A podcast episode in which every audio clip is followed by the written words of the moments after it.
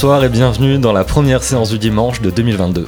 Pour bien commencer l'année, nous avons décidé de faire un bilan de l'année dernière avant de regarder vers les 12 mois qui viennent. Des cinémas fermés pendant 5 mois, des films qui se sont bousculés dès la réouverture, des sorties assez limitées dans le temps, sans oublier les plateformes de streaming omniprésentes, on peut dire que 2021 aura été une année particulière pour les cinéphiles. Et à année particulière, émission particulière, mais équipe toujours en grande forme.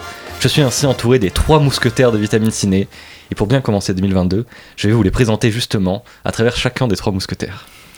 De l'âme noble et distinguée, adepte de l'art de l'escrime, de l'équitation et buveur, c'est l'athos de l'émission. Bonsoir Lucas. Bonsoir Nicolas. Gentleman, son discours d'études ecclésiastiques transpire de la connaissance des arts et de la langue latine. Il compose souvent des, il compose souvent des poèmes. C'est notre Aramis. Bonsoir Louis. Bonsoir Nicolas. Enfin, et je n'invente rien, c'est écrit sur Wikipédia, le sang des trois, un peu grande gueule, joue souvent des dés et la plus musclée, sans aucun doute, des mousquetaires. Bonsoir Portos, ou plutôt bonsoir Adeline. Bonsoir Nicolas. Enfin, Victor n'est malheureusement pas disponible aujourd'hui. C'est donc notre mixeur officiel, dont vous connaissez le nom si vous êtes un fidèle de l'émission, qui s'occupe de la réalisation. Nommons-le pour l'occasion, pour les trois mousquetaires, le cardinal de Richelieu de l'émission. Bonsoir Monsieur Santaliestra. Bonsoir à tous. Il y aura aussi une invitée mystère que l'on pourra nommer Milady, toujours pour rester dans le thème. Et que serait cette émission sans celui qui a soufflé hier sa 24e bougie? De nombreux films de 2021 ont justement été tournés dans la ville qui l'a vu grandir, Marseille. Tel Arthur dans Camelot, il est le roi de notre table, produisant et préparant chaque émission de main de maître. S'il était un acteur, il serait probablement Adam Driver, tant il a été remarquable cette année le N, c'est le S, c'est Nicolas Santaliestra. Nico, comment vas-tu je suis, je suis très flatté et honoré, j'ai plus les mots, donc c'est quoi On va lancer un medley euh, des tops de l'année. Allons-y. まだ気力の残っている信頼できそうな兵士だけをこちらに残して4人でうまく連携すれば数百は壊せるだろうアメリカ人はどこ行った野焼きワンオーバー通常の軍隊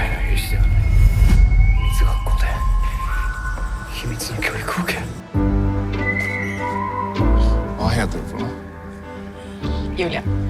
Du kanske känner honom hos oss. Han har en kärste som er är väldigt glad i. Okej. Ha det. Ha det. First time I fell in love.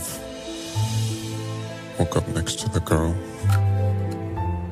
and escaped fast and far. But Anne has changed me.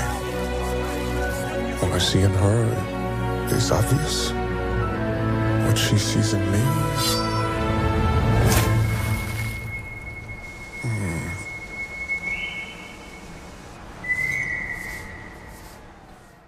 Et avant de rentrer dans le vif du sujet des films que l'on a, que l'on a adoré cette année, je crois qu'Adeline, tu voulais nous parler des films qu'on n'a pas vus cette année.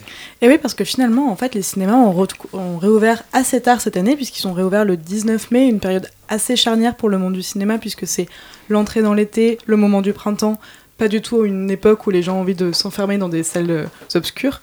Et finalement, en fait, on a eu des grandes sorties, notamment Camelot, que je n'ai pas pu voir justement par le à cause du fait qu'il est sorti dans l'été. Et donc, c'était un peu frustrant, mais je pense que pour moi aussi, la grande frustration, ça a été euh, la différenciation et la diversité des plateformes. Et le fait qu'il y ait beaucoup de gros films et des films attendus qui soient sortis sur certaines plateformes peu accessibles. Je pense notamment à Amazon, euh, pour lequel en fait moi j'ai pas d'abonnement et j'ai pas d'envie d'avoir un abonnement, mais je pense qu'en fait il y a des créations originales qui sont très intéressantes et notamment un film qui est sorti en salle mais que j'ai pas que j'ai raté et qui s'appelle The Sound of Metal. Alors je sais pas si vous en avez entendu parler, mais moi, pour moi c'est ma plus grosse déception, c'est-à-dire que j'adore l'acteur Riz Ahmed. Je pensais que le sujet était super intéressant, c'est-à-dire un, un, un batteur euh, d'un groupe de métal assez connu qui en fait euh, euh, découvre qu'il est atteint euh, du coup de sourdité euh, et qui va co- commencer à devenir sourd et en fait qui va devoir s'adapter à ce monde du coup de, de l'handicap alors qu'il est passionné de, son et de musique. Et, et j'ai trouvé ça très intéressant et dommage en fait de pas avoir pu le voir de pas avoir eu un accès parce que du coup après il est sorti sur Amazon en même temps. Apparemment il est sorti en salle mais moi j'ai pas du tout eu accès et en fait j'ai connu ce film a posteriori bien plus tard où en fait on a fait euh, des sujets par exemple sur euh, Riz Ahmed et on a parlé de ce film et j'étais là mais ça a l'air d'être un film super intéressant et pour moi c'est ma grande déception euh, de l'année et je sais pas si vous, vous en avez aussi mais Bah pareil, je voulais voir Sound of Metal, mais il a dû rester une ou deux semaines au cinéma pendant l'été, donc euh, impossible de le voir. Et malheureusement, après, ça se retrouve très vite en téléchargement. Mais évidemment, j'aurais préféré le, le voir au cinéma, mais je n'ai de toute façon pas encore vu. Toi, Lucas, est-ce qu'il y a des films que tu, as- que tu n'as pas vus, que tu voulais voir? Euh, J'ai pas d'immenses regrets là cette année. Après, c'est vrai que euh, on a une tendance là ces dernières décennies à l'accélération euh, du nombre de films proposés euh, chaque semaine, d'autant plus dans le contexte épidémique avec une sorte d'embouteillage qui s'est créé. Mais cette année, je suis quand même. non, il n'y a pas de film où je me dis, ah, j'aurais quand même voulu le voir dans une, grande salle. Mais là, dernièrement, quand même, Illusion perdue, que j'ai raté. Et, bon, il est peut-être encore dans certaines salles, mais que j'ai très envie de voir. Mais sinon, non, pas vraiment de regrets. Et toi, Louis? Ouais, il y a des films que j'ai pas vus et dans des genres et avec des regrets euh, très différents. Dans l'émission précédente, euh, on parlait, enfin surtout vous parliez du coup euh, de The Last Duel de Ridley Scott que j'ai très envie de rattraper du coup. Et hum, il y a France de Bruno Dumont que j'ai malheureusement raté et j'en ai entendu tellement de bien ensuite que j'ai un immense raté, regret. ouais. Tout le monde a raté. Pas tout le monde, mais Enfin, il est passé un peu inaperçu, il est passé très rapidement alors petit- Et, et les retours Ouais. sont tellement euh, dithyrambiques, en tout cas autour de moi, que là pour le coup c'est un grand regret. Et un troisième regret que j'ai noté, c'est à l'abordage de Guillaume Braque. Mm. Peut-être qu'on en Mm. parlera dans cette émission, parce qu'a priori il fait partie des belles découvertes de cette année 2021. Et il faudra donc que je le rattrape euh, dès que je le pourrai. Et par ailleurs, on peut aussi anticiper sur la période de Noël qui, pour moi, je pense, va être catastrophique parce qu'il y a énormément de films qui sortent. Mais je sais très bien que, en fait, euh, Matrix, euh, je vais pas réussir à le voir euh, dans le temps imparti de Noël. Spider-Man sort la semaine prochaine au moment où on enregistre. Et c'est vrai qu'en fait, c'est assez décevant, mais je pense que j'aurai pas l'occasion de le regarder dans le temps imparti. Et je trouve que c'est ces périodes-là, Noël et l'été, où finalement, en fait, il y a souvent des grosses sorties, des gros blockbusters, mais en fait, parfois, on n'a pas les moyens de pouvoir se déplacer jusqu'à des cinémas parce qu'on a des endroits un peu plus reculés. Et ça, ça va être mes gros regrets, je pense, euh, notamment Matrix. J'ai très peur de le rater. Eh ben, n'ay- N'ayant aucun regret, peut-être parlons de suite des- de nos tops de l'année. Je ne sais pas si vous avez fait des top 10 euh, euh, hiérarchisés ou pas. Je vais commencer avec toi, Lucas. Est-ce que, tu, est-ce que tu peux nous dire tes, tes films préférés qui t'ont marqué cette Ouais, bien sûr. Pas de top 10 hiérarchisé, mais un, un ensemble de films. Dans le medley là, que, tu as, que tu as très brillamment monté, euh, on entendait euh, Onoda d'Arthur Harari, qui est euh, un de mes immenses coups de cœur. Et là, je suis vraiment très content de l'avoir vu au cinéma pour le coup, parce que je pense que c'est à voir dans une salle obscure, euh, ne serait-ce qu'au niveau euh, de l'ambiance sonore, de la pluie qui tombe sur sa cabane. On, en, avait déjà parlé. Euh, tu as parlé d'à l'abordage, et j'en reparlerai tout à l'heure quand on évoquera nos scènes marquantes. Là aussi, immense coup de cœur d'un réalisateur, Guillaume Braque, que je vais suivre euh, à, chacune de, à chacun de ces nouveaux films là, euh, carrément. Et sinon, bah, beaucoup de films de la, de la sélection canoise. Mm. euh, où nous étions présents, Nicolas, euh, Julie en 12 chapitres, Annette, bien sûr, que tu que j'y avais aussi dans, dans ton petit montage, et France, euh, que en tant qu'adepte de Bruno Dumont, j'ai également aimé. Et c'est vrai que euh, Onoda et Julie en 12 chapitres. Et on a vu tellement de films en l'espace de 10 jours que je ne sais pas si je les ai vraiment appréciés leur juste valeur, que j'aimerais peut-être les revoir, notamment Julie en 12 chapitres. où On avait vraiment eu tous les deux un coup de cœur pour ce film. Mm. Pareil, Onoda, j'étais fatigué, mais j'avais adoré euh, ce film d'Arthur Harry qui, on le rappelle, raconte l'histoire de ce japonais qui ne croit pas à la fin de la guerre et qui reste pendant une trentaine d'années, je crois, ou 25 ans, 30 ans, ouais. 30 ans seul dans la jungle aux Philippines. Pas seul, mais avec un seul euh, de ses amis aux Philippines. Moi, il y a un film que j'aimerais vous recommander, que j'ai vu euh, il y a deux jours. C'est le dernier film que j'ai vu à l'heure où on enregistre l'émission. Je vois que Louis sourit car il sait de quoi je parle. C'est tout simplement West Side Story. Qui est, alors, c'est une comédie musicale que j'ai découverte il y a une semaine, d'ailleurs, avant d'aller voir le Spielberg. Une comédie musicale que je trouve assez sympa. Il y a un grand travail qui est fait sur la danse, qui est une comédie musicale, donc qui est chantée, mais qui est aussi beaucoup dansée. Et toute l'intro de West Side Story, donc de l'original, je la trouve incroyable. L'histoire est très sympathique, ça reste assez classique, hein, c'est du Roméo et Juliette. Comme dans beaucoup de comédies musicales, je trouve qu'il y a quelques longueurs dans West Side Story de- des années 60, même si je trouve la fin très belle, etc. Alors là, avec le West Side Story de Spielberg, c'est pas forcément mon film préféré de l'année, mais je me suis dit, ah, quand même, ça fait du bien de voir un film aussi bien réalisé. C'est Tonton Spielberg, il a plus rien à prouver, il a 74 ans, c'est comme Ridley Scott, même si je dois préférer avouer Steven Spielberg. Et là, il arrive et il filme un film de son enfance. Il refait un film de son enfance, mais à la fois avec un discours d'aujourd'hui, évidemment, il y a beaucoup de thématiques qui sont très actuelles, qui datent des années 2020, mais avec une maîtrise de la mise en scène, j'ai très peu vu ça, voire pas du tout au cinéma. Spielberg, c'est un cinéaste qui est très fluide dans sa façon de, faire ses plans. Ça bouge tout le temps chez Spielberg. Il fait toujours des plans séquences sans que ça soit non plus démonstratif. C'est toujours, il y a une euh, vidéo sur YouTube qui explique très bien ça. Ils appellent ça le one hour de Spielberg, où en gros il raconte chaque plan raconte euh, une petite histoire en soi, en faisant sans couper le plan, en étant très, euh, très simple quoi, dans la mise en scène, alors que c'est du génie évidemment. Et là, c'est tout à fait adapté pour une comédie musicale, et j'en parlerai dans les scènes marquantes de l'année. Je parlerai de deux scènes de danse. Et là, tout se fait avec un naturel et une élégance tout le long de ces deux heures et demie, que c'est, on se dit, bah, Spielberg devrait réaliser plus de comédies musicales, et je recommande à, à tout le monde. Toi, Louis. Bah moi, ça confine un petit peu à la comédie musicale. Euh, le, le film marquant pour moi cette année, c'est euh, Annette de Mm. Léos Carax. C'est peut-être pas le film que j'ai préféré cette année, bien que je l'ai beaucoup aimé, rien que pour la performance euh, d'Adam Driver. Euh, Il y a des séquences, notamment les séquences de spectacle, où il donne vraiment de lui, il donne euh, de son corps, il est, presque transcendé. C'est des scènes qui, puisqu'on parle de scènes un peu marquantes, qui m'ont qui m'ont qui m'ont vraiment marqué. Euh, la, la bande son euh, des Sparks qui est incroyable, la mise en scène, l'atmosphère, tout ça en font un très très bon film. Mais je l'ai surtout choisi parce que euh, bah, moi il m'est resté en tête euh, pendant euh, deux semaines après, après, le, après l'avoir vu.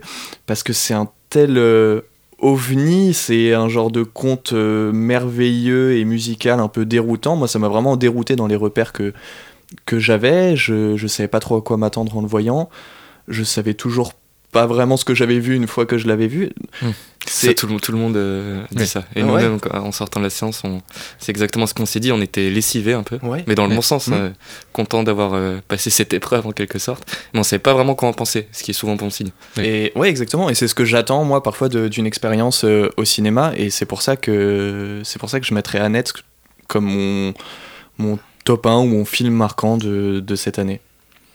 Oui, je, comprends compl- complètement. Alors, je suis pas vraiment d'accord avec euh, Lucas, parce que pour le coup, moi, j'avais un avis très tranché sur Annette qui était plutôt négatif. Mais euh, pour le coup, en fait, c'est assez intéressant parce que pour préparer l'émission, euh, moi, je suis très nulle en top. J'ai vraiment du mal à, mettre en avant des films que j'ai vus parce que je trouve qu'à chaque fois, une, expérience est différente. Et, et des fois, il y a des films qui sont bien, mais dans, dans le, j'étais pas dans l'humeur ou j'ai pas apprécié le moment. Par exemple, Illusion perdue, je pense que j'ai un peu, je suis passée un peu à côté pour ces raisons-là.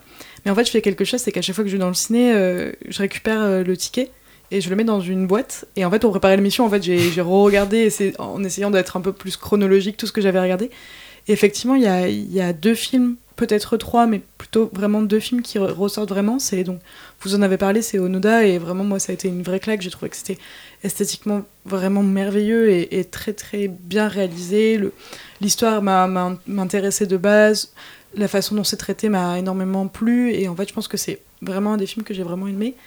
Et euh, plus récemment euh, le film pour lequel euh, où en fait j'étais dans une grande période où tous les films me, satisfaisaient qu'à moitié comme Illusion perdue ou des choses comme ça. Et on en reparlera mais c'est compartiment numéro 6 où en y allant en fait un dimanche après-midi sans vraiment en attendre sans ne serait-ce que se connaître l'histoire j'ai été bluffée en fait par la qualité de la réalisation, par la qualité de l'histoire. Et euh, on en reparlera plus tard, mais euh, par la qualité des scènes et de certaines scènes du jeu. Et en fait je, pense que c'est quand même mon film préféré avec euh, Onoda dans cette année. Et, euh, peut-être que c'est aussi parce que c'est celui que j'ai vu on va dire plus récemment qu'Onoda donc du coup le souvenir est encore plus fort. Mais vraiment ça m'a énormément marqué à une période de, de cinéma où je trouve que finalement cette année elle est assez faible en tout cas dans les gros coups de cœur euh, y a eu, j'ai vu beaucoup de films. Euh, ça a été un renouveau sur. euh, je suis retournée au cinéma après euh, deux ans où en fait on allait au cinéma par intermittence. Et là, genre, j'ai vraiment refait une poussée. Mais pour autant, je trouve que ça reste un peu trop. Il y, a- des surprises, mais il n'y a pas d'énormes coups de cœur, on va dire. Bah justement, tu parles de surprise, euh, transition toute trouvée, parce que j'ai fait une catégorie qui s'appelle Belle Surprise, où j'ai rangé Compartiment numéro 6, qui est un film que je n'attendais pas du tout, j'ai vu à Cannes un peu par hasard, et qui est, oui, qui est un film finlandais, mais qui, qui arrive à créer un univers, ce qui est assez rare en fait dans les, dans les films cette année. Il y a eu beaucoup de films très bien, mais qui se, soit n'arrivaient pas non plus à créer un univers excellent, soit se cantonner dans un, un univers dont on avait déjà l'habitude. Je pense par exemple à- au film de Wes Anderson, Mm. qui, est, qui est assez beau, mais qui ennuie un peu parce que c'est du Wes Anderson qui fait du Wes Anderson. Et au final, il se renouvelle pas, il s'enferme dans un style sans. On a l'impression qu'il s'amuse même plus trop en fait à faire son film. Donc, est-ce que vous avez vous d'autres belles surprises que vous avez euh, découvertes cette année? Moi, j'en ai une très belle. C'est euh, Bonne Mère de Afsia Herzi. C'est un film que j'ai vu un peu par hasard. Je pense que l'expérience aussi euh, a joué. J'étais bien à ce moment-là. Je suis rentré dans le cinéma alors que je comptais pas y aller. J'ai vu ce film à l'affiche et Je suis rentré, du coup ça a été vraiment une, bah, du coup, une belle surprise parce que je n'avais pas d'attente, donc ça, a été une, une belle découverte. C'est un film du coup sur la charge mentale d'une mère de famille dans un quartier euh, défavorisé de Marseille. Donc euh, à ce titre, je pense qu'il aurait pu s'appeler euh, La gloire de ma mère. Euh, c'est un film naturaliste, mais qui n'en fait pas trop, qui m'a semblé toujours très juste. Il nous a, enfin moi en tout cas, il m'a fait ressentir plusieurs sentiments, donc j'ai trouvé que l'empathie était totalement réussie. Je me suis attaché à la vie de cette famille, à la vie de cette, de cette dame, de cette femme. Euh, je l'ai aussi trouvé réussi ce film dans l'exploration des lieux, que ce soit des appartements euh, très étroits, euh, le parloir aussi, parce qu'elle va rendre visite euh, à un de ses fils qui est en prison, donc un endroit très étroit aussi. Son lieu de travail, pareil, elle est très confinée dans son lieu de travail. Et à l'inverse des scènes où on prend une vraie, et elle aussi prend une vraie bouffée d'air, comme, euh, comme le spectateur, où elle monte tout en haut de Notre-Dame euh, la nuit euh, pour souffler et se délester un peu de toute la charge euh, qu'elle prend sur elle. Donc j'ai trouvé ça très beau comme film, très touchant, j'ai passé un très bon moment. Et, hum, et c'est une belle découverte aussi dans le sens où Afia Herzi, on la connaît comme actrice dans euh, Mektoub My Love, euh, dans La graine et le, et le mulet, ou dans l'Apollonide aussi, je, je sais que t'aimes bien euh, l'Apollonide, Adeline.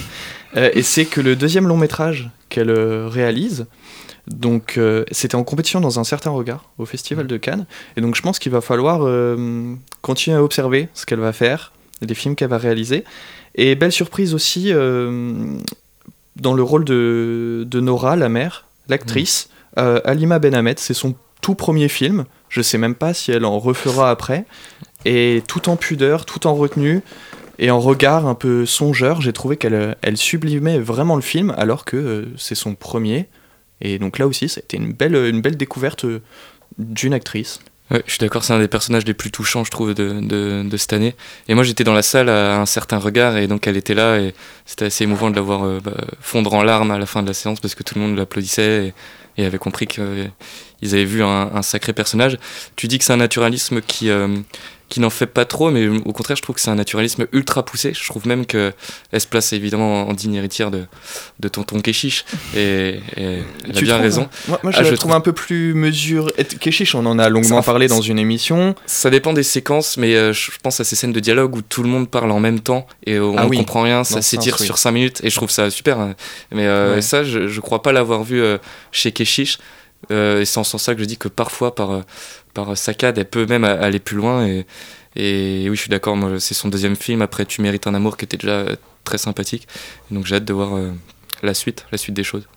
Et toi, Lucas, une belle découverte de l'année Bah là, je regarde mes notes et je vois que j'ai- cinq découvertes et qu'il n'y a que du français. Donc, euh, belle, belle année pour euh, nos jeunes français.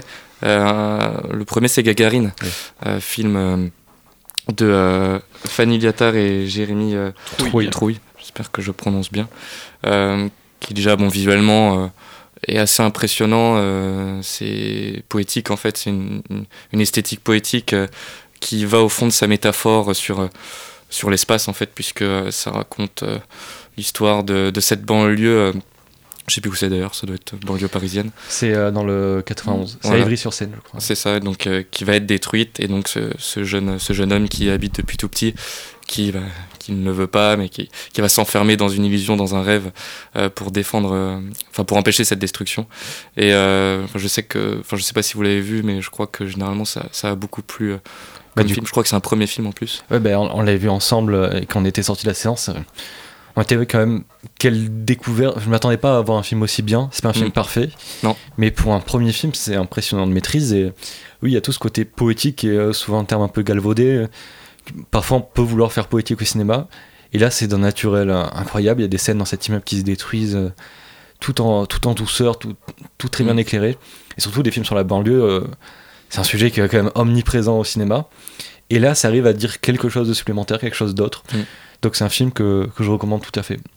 Toi, Adeline, est-ce qu'il y aurait un petit film de Nicolas Cage peut-être parmi les belles découvertes de l'année? C'est vrai, c'est vrai que tout à l'heure, c'est rigolo parce que tout à l'heure j'ai ressorti du coup le ticket et je me suis dit waouh, euh, Pig, Pig, énormément, euh, vra- vraiment j'ai vraiment aimé, mais je pense que j'ai pas spécialement envie d'en parler à part de dire euh, allez-y. Parce que je trouve que c'est vraiment euh, complètement de dire quoi que ce soit sur ce film parce que en fait, juste pour vous donner l'anecdote, j'ai un collègue à moi qui qui est allé avant moi et je lui, je lui dis Ah, euh, c'est un Taken, euh, c'est vraiment un, un, Un un John Taken, Wick. un, Jo- un John Wick avec un cochon, etc. Et juste, euh, je, je te remercie, Madian, d'ailleurs, si tu nous écoutes, euh, euh, cette personne me dit Ah oui, carrément.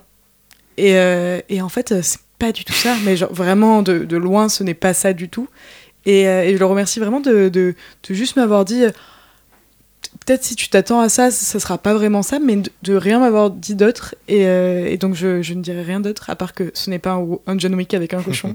Désolée si vous attendez ça à ça, mais, euh, mais en même temps, allez-y parce que c'est vraiment chouette. Enfin, en tout cas, allez-y. Euh, plus, allez le regarder sur euh, là où vous le trouverez. Je pense qu'il a pas fait long feu au cinéma, Non, en tout cas, parce que c'était une, une petite. une petite sortie, mais c'était vraiment pas mal. Mais moi, j'allais plus re- rejoindre Lucas sur les sorties françaises, pour le coup. Et un film que je suis pas sûre vous, avez- vous, vous y êtes allé, puisque c'est peut-être un peu loin, mais Aline, euh, le film de Valérie Lemercier sur euh, Céline Dion, qui a été une énorme surprise pour moi, parce que j'y suis allée pour faire plaisir à ma colocataire, qui est une grande fan de Céline. Et, euh, et en fait, je m'attendais pas du tout. Et, et en fait, c'est quelqu'un qui m'a dit que, avant d'y aller, que c'était vraiment quelque chose de très très bien. Et en fait, d'un point de vue de la, de la réalisation, en fait, c'est c'est quelque chose de très très fort. Et je pense que Valérie Lemercier, elle a fait quelque chose d'intelligent. C'est-à-dire qu'elle pas, euh, elle a pas voulu faire une, une biographie de quelqu'un qui, euh, dont, dont de, forcément, elle aurait été dépassée en fait par cette biographie parce qu'en fait, c'est une, per- une personnalité trop forte, une personnalité trop grande. Et en fait, elle a instauré dès le début plein de, complexes et de, de, ratés. C'est-à-dire qu'en fait, elle décide de jouer euh, Céline Dion à tous les âges. C'est-à-dire que, euh, première scène, une Valérie Lemercier de 6 ans euh, en réalité virtuelle avec le visage de Valérie Lemercier sur un corps d'une enfant de 6 ans. Tu te dis, ça ne va pas marcher, en fait, on, on- on- on frôle le délire. Et c'est grâce à ce délire-là que, ce, le film peut prendre une tournure sérieuse sans pour autant, en fait, vouloir euh, avoir une dimension sérieuse sur la vie de Céline Dion. Et en fait, je trouve que c'est là que, c'est fort, en fait, c'est parce que à la fin, on a vu un, un film très sérieux, un biopic très très réussi, avec des images d'archives, avec vraiment un travail énorme, qui pour autant a cassé le jeu dès le, dès le début en disant jamais je prendrai la prétention de, de raconter la vie de Céline Dion. Et pour quelqu'un qui n'aime pas du tout Céline Dion, qui est pas du tout fan, qui n'a pas grandi avec ça, j'ai été très touchée par ce film et par la qualité de la réalisation. Donc euh, vraiment, je vous conseille euh, de le voir, même si peut-être c'est encore en salle. Et vraiment, c'était une très bonne surprise. Et en fait, et enfin, dernière surprise, c'était Teddy. Je l'avais aussi. Euh, je sais pas si ouais. Bah, du coup, j'ai trouvé que c'était un très bon film français euh, qui est un Film un loup-garou, c'est ça Une sorte de, euh, de petit côté euh, Bruno Dumont avec, euh, on va, où on va dans les terres, mais avec un, oui, un, un loup-garou. Un film de loup-garou, une comédie un peu noire. Et avec l'acteur de Petit Quinquin d'ailleurs, non? Non, c'est pas lui. Ah, d'accord. c'est un autre acteur dont j'ai oublié le nom et pourtant on va le voir, euh, on le voit déjà énormément.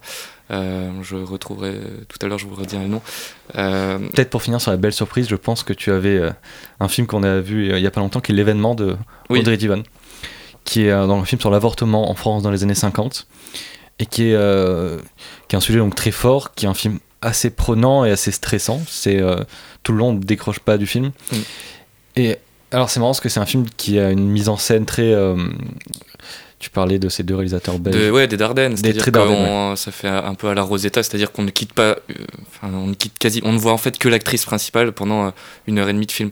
On ne la quitte pas, c'est, ça peut un peu donner le, euh, le, vomi, enfin l'envie de vomir parfois tellement c'est, on est vraiment centré sur elle, mais ça, ça, ça correspond au propos du film qui est que, et c'est d'ailleurs un des, des points forts je trouve du film, c'est que il n'y a aucune scène parallèle, c'est-à-dire qu'on ne parle vraiment que de ça, que de son angoisse de, bah, de l'avortement, euh, enfin du fait d'avoir un, un, un bébé en elle et ce qui bah, pourrait nuire à ses études parce qu'elle veut évidemment aller à la fac, et- mais si elle a un bébé, elle ne pourra pas. Et euh, on ne parle vraiment que de ça, il y a, ça ne change jamais et donc on partage, je trouve, son angoisse et c'est, je crois, la, la grosse réussite du film. Avant de. je pense qu'on a peut-être fait le tour des belles découvertes, on peut Peut-être parler des un petit belles scènes. sur, sur l'animation, parce que l'animation Je pense qu'on pourra y revenir Ah, euh, tu veux- juste J'en ai aussi. Et, je- Ok. et je veux juste euh, dire, euh, pour revenir sur ce que disait Lucas, je crois que c'est Jérémy Bajon, euh, le nom de l'acteur euh, de Teddy, mais j'ai un petit doute. Chez Bajon, ouais, Bajon, c'est- mais Jérémy, j'ai un petit doute. Anthony Ouais. Bajon, je crois que c'est. Ah, voilà. Et pour finir avec les belles découvertes, on peut aussi parler des mauvaises découvertes et donc des, des flops de l'année. Est-ce que, vite fait, peut-être en quelques titres, sans reprendre le temps de s'attarder dessus, parce qu'on on est déjà, on est déjà à une demi-heure d'émission pratiquement, est-ce que vous, il y a des films qui vous ont particulièrement déçu cette année? Ah, moi, j'ai lancé la, la marche euh, pour dire que, ok, il y a eu une très belle adaptation euh, de Balzac euh, avec Les Illusions perdues, mais il y en a eu une très mauvaise aussi, qui a, qui a été Eugénie Grandet, et qui pour moi a été, je pense, la pire expérience de cinéma. Ma coloc en est témoin, bisous Laura. Et après, on en a fait une tous les deux, c'était euh, Les choses humaines de Les Yvan choses Attal. humaines, qui peut-être n'est pas autant un flop que Eugénie Grandet, dans le sens où on peut débattre sur le film. Je l'ai personnellement détesté, mais je pense que c'est pas pour autant un, un flop. Toi, Louis, est-ce que tu as vu des, des flops cette année? J'en ai eu quelques-uns, alors que pourtant je suis euh, plutôt bon public, mais euh, c'est bah, parce que c'est des réalisateurs pour lesquels on peut avoir des attentes. Bah déjà, euh, le film de Quentin Dupieux, Mandibule, je vais pas revenir dessus parce qu'on a déjà un petit peu parlé, mais ça a été une, une petite déception. Et euh, The French Dispatch, tu as commencé à en parler euh, tout à l'heure, de Wes Anderson.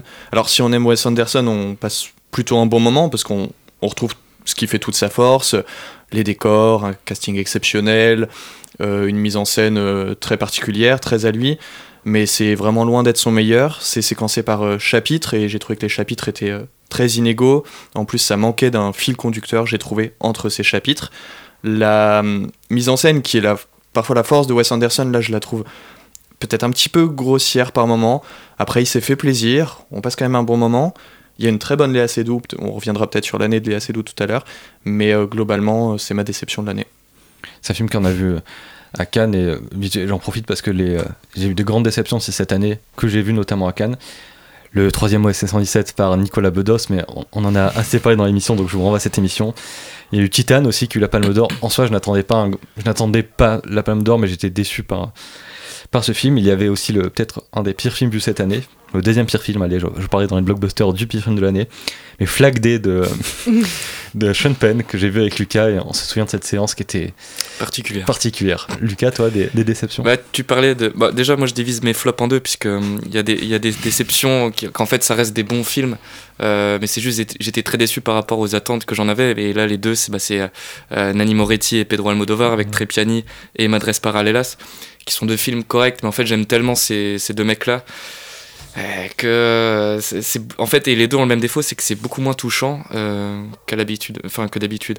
Leurs personnages sont beaucoup moins euh, ancrés dans dans une réalité qui me fait qui me ferait ressentir de l'émotion. Et la deuxième partie de mes flops c'est ceux que j'ai vraiment pas aimé alors tu parlais de Titan. Étrangement je serais un peu moins dur maintenant avec le film. Je trouve il veillait à- un peu mieux. Je, le laisse quand même dans les flops.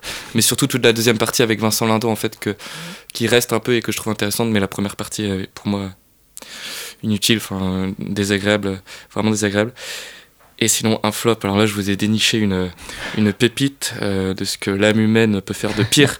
Et j'aime pas être méchant comme ça, mais franchement, je, je, je- ne vois pas comment on peut sortir ça. Tu parlais des productions Amazon tout à l'heure, et c'est un film qui est sorti euh, début décembre, qui est euh, Haters.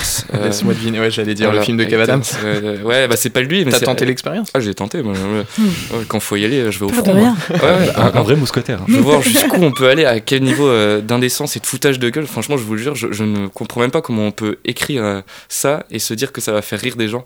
Et euh, c'est. Bon, c'est Kevin Adams, bon, il réalise pas, hein, c'est l'acteur, mais bon, oui, il joue, il joue très mal. Limite, le meilleur acteur, c'est Olivier Giroud, qui euh, qui est notre champion du monde de foot, qui joue dedans et qui, franchement, brille euh, par son intervention. En dehors de Franck Dubosc, quand même, qui est, est l'éternel scène d'anthologie. Euh, mais regardez-le quand même, parce que ça, ça reste intéressant à étudier. Je crois qu'il y a eu un très gros flop aussi, mais je pense que personne l'a vu ici, c'était Les Méchants. Ah oui, de Mouloud Ouais. Ouais. J'ai envie de le voir pour tenter l'expérience. euh.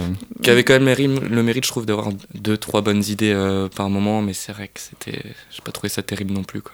Bah écoute, parlons de quelque chose de, de terrible. Est-ce que tu me parlais de ta scène préférée de l'année, Lucas, pour lancer ensuite une musique, car tout est, est très bien construit dans cette émission? Bien sûr, je vais. Tu parlais, Louis, tout à l'heure de l'abordage, et euh, il y a une scène finale.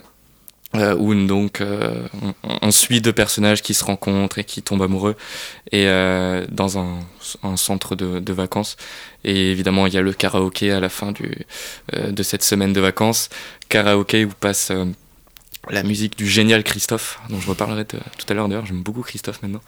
et donc euh, cette musique c'est Aline, et euh, une scène de karaoké que je trouve magnifique. Bah écoute, une petite dédicace à Yacine qui écoute sûrement cette émission, et on peut s'écouter Aline de Christophe. J'avais dessiné sur le sable son doux visage qui me souriait. Puis il a plu sur cette plage, dans cet orage, elle a disparu. Et j'ai crié, crié, Aline, pour qu'elle revienne.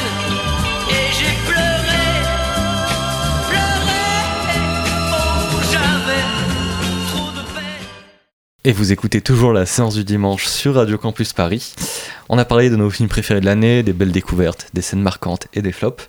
Et Louis, j'ai j'ai l'impression que tu veux parler d'un genre particulier qui nous est cher à la séance du dimanche. Oui, il nous est très cher et ouais, la transition un peu trouvée avec les flops, c'est euh, l'année euh, cette année les documentaires, moi, m'ont pas spécialement touché. Il y a c'est une vraie déception, surtout par rapport à l'année dernière. Si on réécoute euh, notre émission justement euh, consacrée à l'année euh, 2020, on s'était dit que c'était euh, une année prolifique pour les documentaires, qu'il y avait plein de beaux documentaires.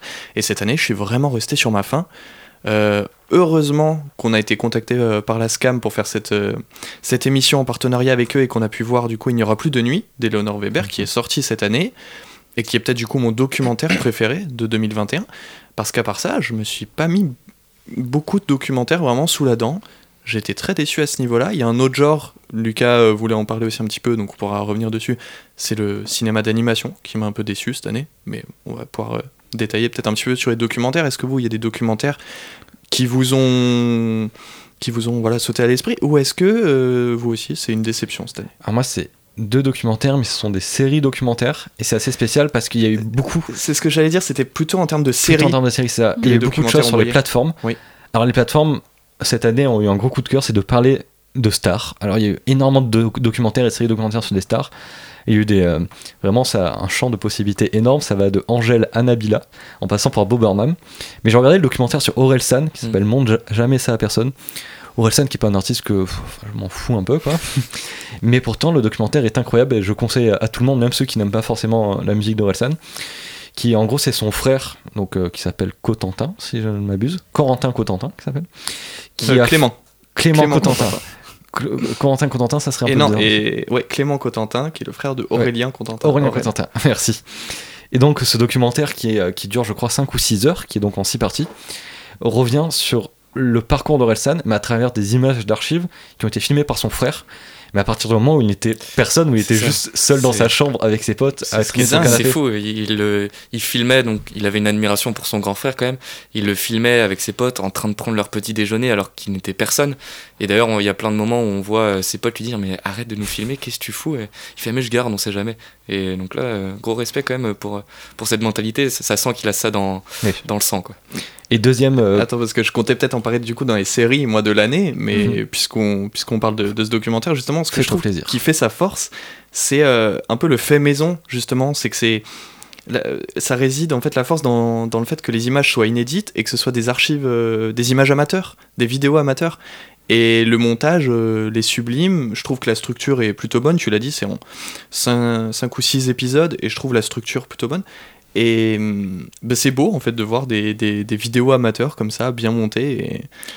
Ouais. Un beau documentaire. Puis il y a juste aussi ce personnage de, donc d'Orelsan qui en fait on se rend compte que c'est pas du tout un rôle, ce, ce mec un peu désabusé euh, de tension et il, il, il- il te lâche des répliques des fois. Enfin, c'est même un bon scénariste pourrait pas les écrire quoi. Il est assez, euh, enfin il brille comme ça et limite il se suffit à lui-même donc. euh, et c'est disponible sur Amazon Prime donc. Et il y a une autre série alors qui est là qui est passée totalement inaperçue, sortie le 8 janvier sur Netflix. Est-ce que vous avez entendu parler de Pretend It's a City? Et pourtant, c'est un documentaire en six parties de Martin Scorsese qui a réalisé tous les épisodes. Et euh, c'est dispo sur Netflix, donc pourtant donc ça doit être un fond de catalogue. Et c'est des conversations passionnantes avec une amie à lui qui s'appelle Fran Lebowitz, qui est new-yorkaise, qui fait des conférences et qui écrit des livres et qui est quelqu'un qui est un personnage scorsésien qui, ne fait que parler, qui parle un débit très très rapidement, il parle tout le temps, tout le temps, tout le temps, et qui parle évidemment de New York, parce que Scorsese on sait aime New York. Et donc c'est un documentaire en fait sur cette personne, Fran Lebowitz, mais aussi sur New York. Ça explore plein de lieux différents de la ville et ça se regarde très très bien. C'est en 8 parties de 30 minutes. Et surtout, il y a même Spike Lee qui apparaît des fois dans le, dans le documentaire, qui, qui fait des scènes, qui fait du Spike Lee. Et euh, c'est un documentaire, je pense, qui est parfait pour des vacances. Un petit épisode d'une demi-heure de temps en temps. Et c'est, ça fait très Noël. Toi, Denis, est-ce qu'il y a des documentaires ou des séries documentaires qui t'ont marqué cette année? Bah, je suis assez partagée parce que quand euh, du coup euh, Louis a proposé euh, qu'on parle des documentaires, je me suis rendu compte que bah, à part euh, la scam, j'avais pas forcément regardé des, documentaires et je me suis posé la question justement des plateformes. Et c'est rigolo que vous parliez de, grosses, euh, de grosses séries de documentaires ou de gros documentaires qui soient sortis euh, pendant, euh, sur les plateformes, parce qu'en fait effectivement il y a l'affaire du siècle, etc. Il y a eu des gros documentaires Netflix qui ont été vraiment vus et j'ai l'impression que même parmi mes amis, euh, le genre documentaire s'est vraiment développé auprès de ça et, et en fait qui, a eu vraiment un déclic. En fait le format de l'enquête les choses comme ça en fait ça, ça plaît beaucoup.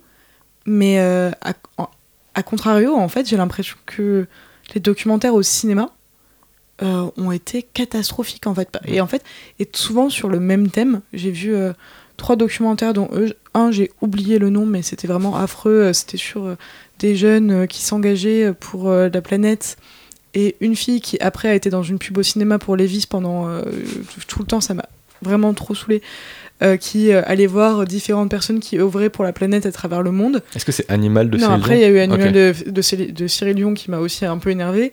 Après il y a eu Greta.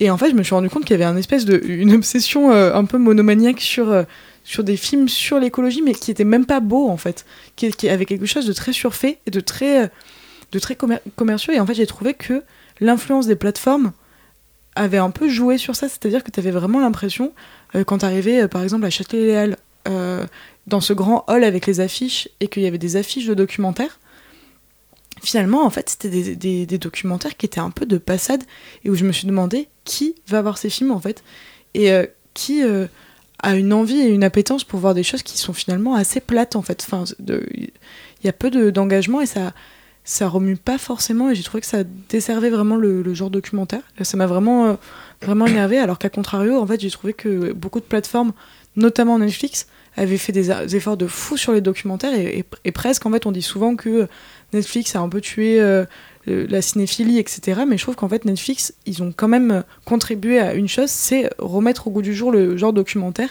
et notamment le genre de l'enquête. Et par exemple, euh, rien que le petit Grégory, finalement, en fait, ça a un peu bousculé les codes de la consommation du documentaire, je pense. Un autre genre qui est peut-être un peu euh, passé inaperçu, qui n'est pas cité comme des longs métrages classiques, alors pendant c'est des longs métrages classiques, c'est l'animation. Bah oui, on a commencé à en parler du coup un petit peu avec Lucas, mais on peut revenir encore un petit peu plus dessus. Euh, J'ai été très déçu moi cette année des, longs métrages d'animation. Euh, on a eu euh, Lucas notamment chez Disney, fait par Disney Pixar, mais qui est pour moi des années-lumière de ce que Pixar a fait de mieux, ou même a fait de récent, comme le poétique Vice Versa ou le plus mélancolique Saul. Il n'y a pas de concept fort qui se dégage de film, en tout cas j'ai trouvé. Et là où certains euh, voient euh, des hommages ou des références à, à certains films euh, produits par le studio Ghibli comme Kiki la petite sorcière ou Pogno, moi j'y ai juste vu une pâle inspiration, donc franchement j'ai été très déçu. Et j'ai également vu Encanto, euh, donc euh, l'histoire d'une famille euh, colombienne au pouvoir magique, donc chez Disney là aussi. Et pour moi c'était vraiment du sous-coco. Enfin, euh, j'ai- pas trouvé mieux à, à dire sur ce film. Toi Lucas, peut-être t'avais deux trois réserves aussi sur le cinéma d'animation cette année. Non, non, moi j'ai euh, j'ai un film en tout cas d'animation français euh, qui m'a beaucoup plu, qui est Le Sommet des Dieux Mm. de Patrick Imbert, que je, je, je sais pas si tu l'as vu, que du coup je t'encourage à, à- à aller voir et qui va peut-être te réconcilier avec l'animation cette année, surtout l'animation française, et j'en reparlerai tout à l'heure dans les séries, qui brille euh, une nouvelle fois aux yeux du monde. C'est une adaptation d'un manga sur un. très connu d'ailleurs, mais. Jiro Taniguchi. Voilà, c'est ça, Auteur. qui est mort juste avant d'ailleurs la sortie du film, Euh, mais sur un, un alpiniste, enfin deux alpinistes euh, qui vont donc euh, euh, bah, grimper une montagne, un mont très dangereux. Et on parlait enfin, le mois dernier de, la thématique avec Herzog, de la thématique de l'homme face à la nature, et c'est vrai que ça rappelle aussi ça. Et donc c'est visuellement c'est splendide et ça arrive vraiment à rendre compte du vertige. que peuvent éprouver ces hommes. Donc très bonne surprise que je t'encourage à aller voir. Pour me réconcilier du coup avec euh, l'animation en 2021. C'est un film qui donne le vertige et qui donne très froid aussi. euh, Donne très froid. Je l'ai vu au cinéma et c'était euh, peut-être ça aurait pu faire partie de mes films préférés de l'année, je pense. Est-ce que Adeline, tu as des films d'animation à, Bah à nous conseiller justement, on m'a- parlé du Sommet des Dieux. C'est vrai qu'on m'a vraiment conseillé d'y aller et j'avais envie d'y aller, mais finalement je l'ai raté parce que encore une fois, dans la distribution euh, des films, si euh, on n'est pas un, un Pixar ou un Disney, c'est assez difficile de trouver sa place. Et euh, du coup, je j'en ai pas vu et je suis assez d'accord. En fait, on en parlera après un peu plus tard sur les à côté du cinéma.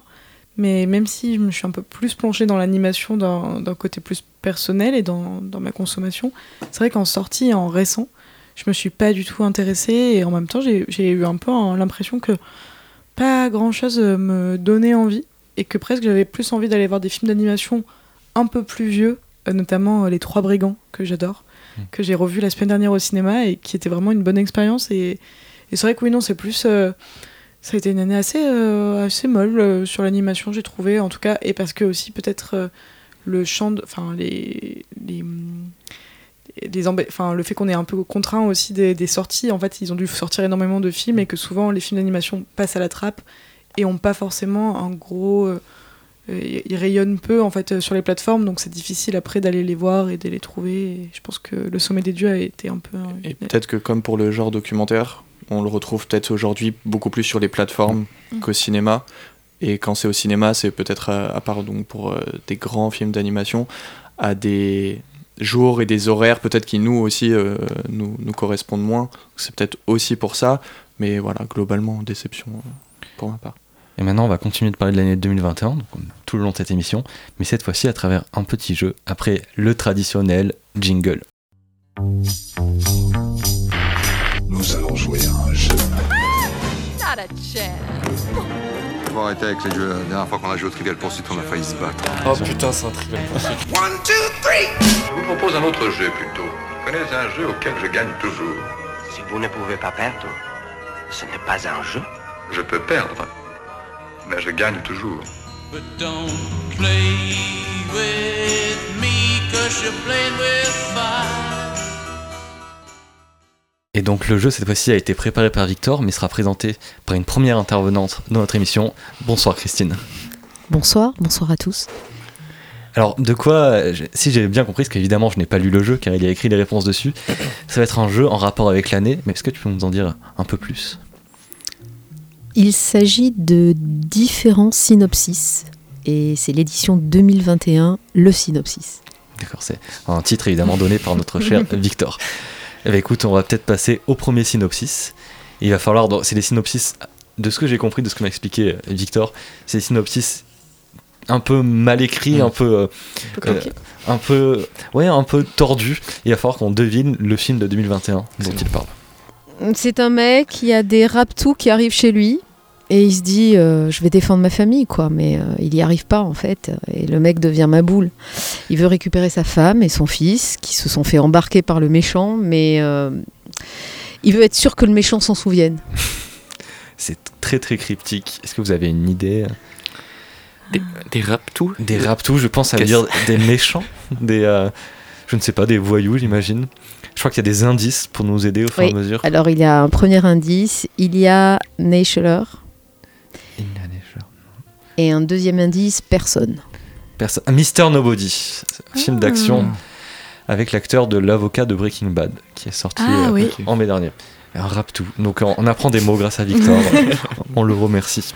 Est-ce qu'on peut peut-être passer au second synopsis? Alors le second synopsis, euh, c'est une famille où genre euh, il y a la fille, elle aime bien la technologie, mais euh, la famille, elle, n'aime pas trop la technologie.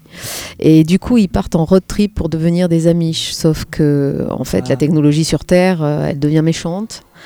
Et les humains, ils se font un peu piéger, mais en fait, ça va, ça va, parce qu'ils arrivent à libérer la Terre des robots. Louis, tu avais une idée Non, euh, au début, mais plus après. Alors il y a deux indices. Un premier indice, animation. Donc un film d'animation avec des gens qui n'aiment pas la technologie. Et le deuxième indice, Netflix. Un film d'animation de Netflix, je n'en ai euh, aucune idée. Lucas, Ah bah, une c'est- idée c'est peut-être Arcane? Non? Non. Je l'ai pas. Est-ce que Adeline, tu aurais une idée sur la technologie un film Netflix? Je ne- Ah, moi j'aurais dit Arcane aussi, mais je n'ai même pas vu Arcane. Mm. Mais euh, non, un film d'animation Netflix. Non, je veux bien la réponse alors. La réponse, c'est les Mitchells contre les machines. Je crois que personne n'a vu ce film autour de la table, malheureusement. On va passer à un autre film, peut-être qu'on sera plus fort cette fois-ci. Alors, c'est c'est des gens qui sont genre une famille, et puis en fait, euh, ils font des trucs de famille, mais genre vraiment doucement. Genre, ils, ils aiment pas trop faire euh, du bruit, donc euh, du coup, ils vont dehors, dans la nature. Puis ils continuent à pas trop faire de bruit, mais en fait, il y a des gens qui font du bruit et ils sont pas super cool. Et puis il y a aussi d'autres gens, mais eux, ils font pas de bruit du tout. Aussi, ils sont quand même pas cool. Lucas, je- tu as la réponse. sans, sans un bruit d'eux. Oui, je pense que c'est ça, sans un bruit d'eux. A Quiet Place. Mm. Ouais. Est-ce qu'il y a encore un ou deux synopsis à, à nous faire profiter bien, le dernier, c'est des mecs et des meufs qui sont habillés bizarrement Hmm. et qui se battent parce que sinon c'est la merde. Et euh, il y a un méchant qui est vraiment méchant et il veut tuer les mecs et les meufs qui sont gentils, mais il va pas réussir facilement parce que les mecs et les meufs ils ont des pouvoirs et ils se battent tous ensemble contre le méchant et du coup ça va. Donc ce n'est pas Zack. Snyder Justice League? Éternel? Les éternels? Donc c'est les Éternels. Euh, Non, non, Zack Snyder. Toujours. Ah Donc c'est la fin de ce jeu, je C'est crois. la déjà. fin de ce jeu. Merci beaucoup. Eh ben, merci de ta participation. Merci à vous. Et puisqu'on parlait euh, de, de Zack Snyder, des Éternels, etc., je crois qu'on va pouvoir parler des blockbusters. Mais juste avant, Lucas, tu avais un retour à nous faire sur les documentaires. Ouais, on repasse par le documentaire. Désolé, je vais peut-être essayer moi de défendre cette année qui, je le concède, est beaucoup un, un peu plus creuse que l'année dernière, qui était vraiment nourrie en termes de documentaires, entre, euh, notamment avec ceux de Sébastien Lifshitz. Mais là, il y a un, un documentaire donc, qui euh, a un parcours bizarre parce qu'il fait partie de ces films qui sont d'abord sur la plateforme d'Arte et qui après sortiront au cinéma comme euh, à l'abordage. Et euh, donc, ça sort peut-être en 2022, donc je triche peut-être un peu, mais c'est euh, euh, Nous d'Alice Diop, donc, qui est cette euh, réalisatrice euh, qui fait beaucoup de, de films et de documentaires sur la thématique de la banlieue et qui là euh, adapte un livre euh, assez librement, mais où en gros elle suit le parcours du RERB à Paris pour euh, filmer des gens euh, dans les banlieues, dans la banlieue parisienne et ces banlieues au sens large parce qu'elle va quand même assez loin parfois. Et, et c'est juste c'est juste ça, elle filme juste des gens euh, et c'est pas la banlieue. donc tu parlais tout à l'heure des films de banlieue peut-être un peu clichés où on, met l'accent sur la dureté. Non là c'est la banlieue, voilà très calme, comme 95% de la banlieue en fait. et ça part un peu dans tous les sens, c'est un peu désordonné. euh, elle filme des gens, après elle va chercher des archives de sa famille. euh, on sait pas trop où ça va, mais c'est pas si grave finalement. Euh, c'est juste, il y a de la beauté qui jaillit, une grand-mère qui pleure dans une église, un mec euh, qui appelle, euh, qui appelle sa, sa mère qui est, qui est restée au Mali, euh, et on sent qu'il est un peu gêné. Et surtout une, euh, une scène de chasse à cour. Euh, alors je pense pas que, que Alice Diop soit favorable à la chasse à cour, mais il n'empêche que ces gens-là qui la pratiquent, ils existent, hein, ils ont une réalité. Et, euh, et c'est, en fait c'est les 20 dernières minutes, et je trouve c'est du chef-d'œuvre euh, en termes de mise en scène et de la manière dont elle filme ça. C'est, assez remarquable. Donc euh, si vous voulez voir de de la beauté en fait et de l'émotion qui jaillit des petits gestes anodins des gens de, de la vie de tous les jours, c'est euh, assez remarquable. Et j'ai un autre film euh, euh, documentaire Arte encore une fois qui est beaucoup plus classique mais qui est un documentaire sur euh, Maurice Piala qui s'appelle Sous le soleil de Piala, très beau nom et qui retrace voilà comme ça sa vie et qui où on en apprend notamment que Piala a fait déterrer sa propre mère pour le tournage de La Gueule ouverte parce qu'il qui raconte c'est un film qui raconte bah, la mort d'une femme et surtout son fils qui assiste à la mort de sa mère. Et pour plus de réalisme, pour voir comment, comment et encore il a fait déterrer le cadavre de, de sa propre mère. Et, euh, et aussi, si vous voulez voir Gérard Depardieu, donc grand ami de, de Maurice Pialat, se mettre à pleurer, à fondre en larmes quand il évoque euh, la mort de son ami, euh, il y a une archive où, comme ça, il est face caméra, il fond en larmes et c'est absolument défiant. Donc voilà, je, je tenais juste à, à parler de deux bons documentaires, en plus de La Panthère des Neiges, bien sûr. J'en parle chaque, chaque mois, euh, qui était très bon aussi. Eh bien, écoute, merci. On va passer. euh, donc, les documentaires, c'est toujours des films qui sont bon, à relativement petit budget, plus ou moins. hein.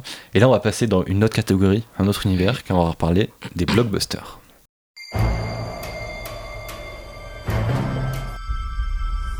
There's something happening to me. There's something awakening in my mind. I can't control it. What did you see? There's a crusade coming. Come on, Bond. Where the hell are you?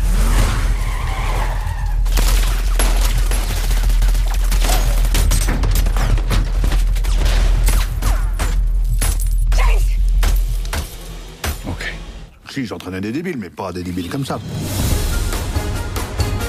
Qu'est-ce que vous entendez exactement par vous êtes de retour Bah, des fois que vous redeveniez roi. Et donc il y a eu des blockbusters américains, mais aussi des blockbusters français dans ce petit medley. Et toi, Adeline, de quoi vas-tu nous parler?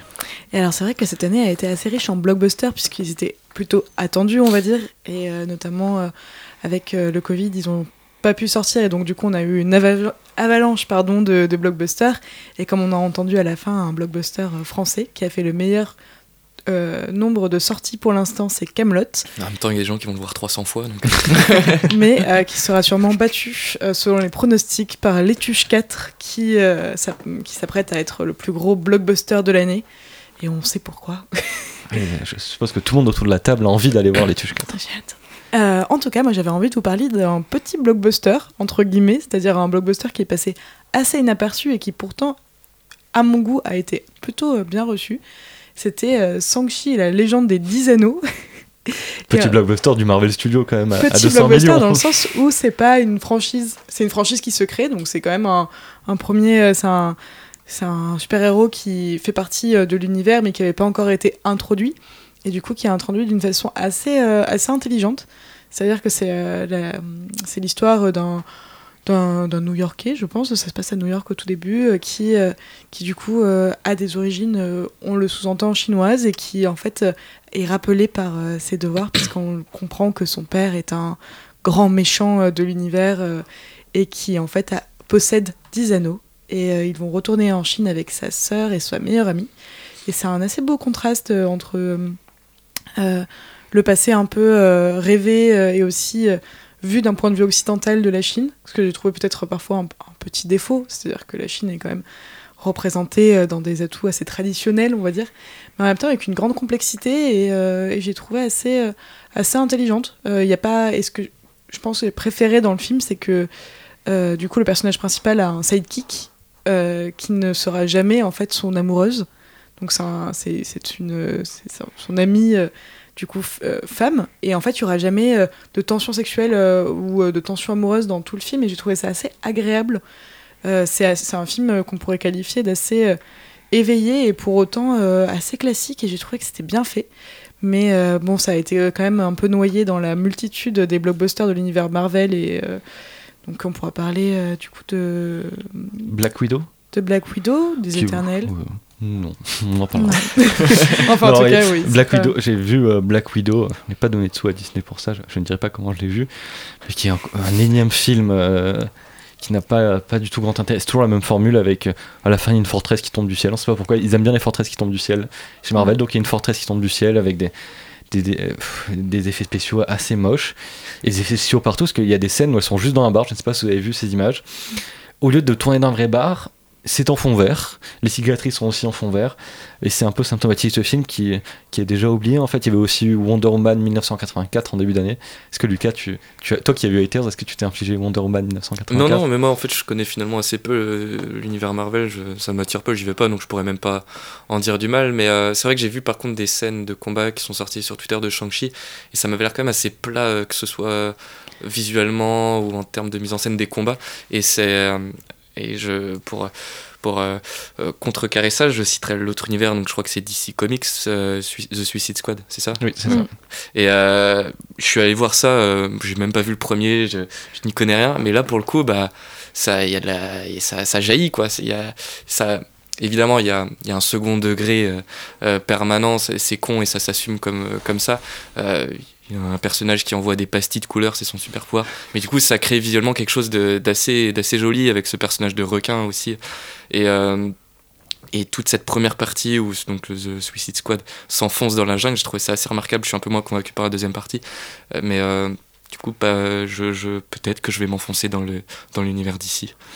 C'est vrai que The Suicide Squad, au moins, c'était euh, un film qui était très coloré, qui assumait Ouais. d'être un comics totalement, et qui ça. voulait pas non plus créer tout un univers autour. Ça, ça allait droit au but. Mm. Et euh, c'est un film qui, n'est pas- qui est euh, ironique, donc c'est du second degré, mais je trouve qu'il n'est pas cynique et qui se moque pas de son public. C'est ça, parce que ça prend le temps de caractériser ces personnages aussi qui deviennent très attachants. C'est ça, contrairement donc à un autre blockbuster qui est, je pense, le pire film que j'ai vu cette année, qui est Fast and Furious 9. Donc, je, je dois, je dois- Courageux. j'ai, j'ai vu tous les Fast and Furious. Il y en a pas énormément qui sont très bons, on va dire. Mais il y a, il y a ce petit côté assez plaisant dans les premiers qui, qui partent un peu dans tous les sens, qui essaient de faire des, des blockbusters en ramenant des acteurs qui ne meurent jamais. Des fois, il y en a qui sont morts, mais qui reviennent quand même. Donc, ça n'a euh, un peu euh, ni queue ni tête et euh, c'était marrant, en fait, malgré, malgré lui. Et là, Fast and Furious 9, c'est un film qui se rend compte qu'il est débile, mais qui du coup prend ses spectateurs pour des débiles en disant non, non, mais on sait qu'on est débile, du coup, on assume vraiment de faire ça. Sauf que ça marche pas du tout. Et je n'en vraiment, pouvais plus devant ce film. Et je pense qu'il faut aussi signer peut-être une pétition, arrêter avec Vin Diesel, qui on va bientôt parler des meilleurs acteurs. Là, Vin Diesel, je trouve que on, parlait, on avait un adjectif avec Lucas pour euh, parler de notre acteur français qui était charisme bovin. Je sais pas pourquoi tu me dis ça à chaque fois, je n'ai jamais dit ça. je je t'attribue alors cette expression Ouais, parce merci. que je pense que tu qualifierais Vin Diesel de charisme bovin. Et euh, voilà, je, je trouve que c'est dommage, les films, euh, c'est bien, j'adore les blockbusters, mais quand c'est un film qui, est, qui essaie vraiment d'être cynique et qui fait ça, qui n'essaie même pas de rendre ça marrant, je trouve ça Mm. assez dommage. Louis, d'autres blockbusters Euh, bah, moi, je suis très étranger à l'univers de Marvel. Enfin, en tout cas, j'ai très vite décroché. Euh, l'univers de Fast and Furious également, à l'univers de Camelot. Donc finalement, je suis passé à côté de pas mal de blockbusters de cette année. Euh, celui que je retiendrai, on en a déjà parlé dans une émission, c'est Stillwater. Euh, rien que pour voir Matt Damon à Marseille. Et parce que c'est chouette de, de voir enfin un, un blockbuster où on, on a déjà largement parlé dans, dans une émission, donc je vais pas revenir dessus, mais c'est chouette de voir un, un blockbuster euh, qui a lieu euh, dans cette ville. Alors euh, pour moi c'est pas forcément un blockbuster. Alors euh, je je pense que c'est pas c'est pas vraiment euh, en, en tout cas le but est, est, est pas vraiment un blockbuster. Après à voir comment on, on qualifie un, un blockbuster, mais, euh, mais c'est vrai qu'en fait euh, C'est plus moi le côté gros budget, le côté mais- casting. je trouve que ça fait plus film d'auteur et pas forcément énorme budget, en tout cas pour Stillwater. Euh, dans le sens où effectivement à la base ça peut être un peu vendu à l'image de Pig, j'en conviens, comme un Taken, en mode euh, Damon va, sauver sa fille qui est à Marseille au Baumet, mais pour autant euh, je trouve qu'en fait ça, se vit un peu comme un film euh, Sundance finalement, un film assez... euh, Enfin finalement Matt Damon c'est un redneck, il y a rien qui, qui est très... Et en fait c'est un film d'action qui est tellement réaliste que ça en vient presque à être absurde. En fait, il n'y a, il y a pas d'action euh, très très forte. En fait, c'est- vraiment un déroulé très, euh, très, très logique. Et du coup, je trouve que ça n'a pas la, la saveur euh, blockbuster qui fait un peu le côté n'importe quoi. Et alors, on n'a pas parlé d'un gros blockbuster euh, qui, du coup, ne fait pas partie de l'univers Marvel, ne fait pas partie de l'univers Camelot, ni celui de Fast and Furious, mais d'un univers très célèbre qui est celui de James Bond. Alors, je pense que peut-être il n'y a que Nicolas qui l'a vu. Ah, oh, vous ne l'avez pas vu euh, On peut attendre. Bah, c'est un film qui m'a un peu déçu aussi, parce que j'avais. euh, j'avais- alors, Spectre, j'avais revu pour l'occasion, mais je l'avais totalement oublié. C'est un film que j'ai encore oublié.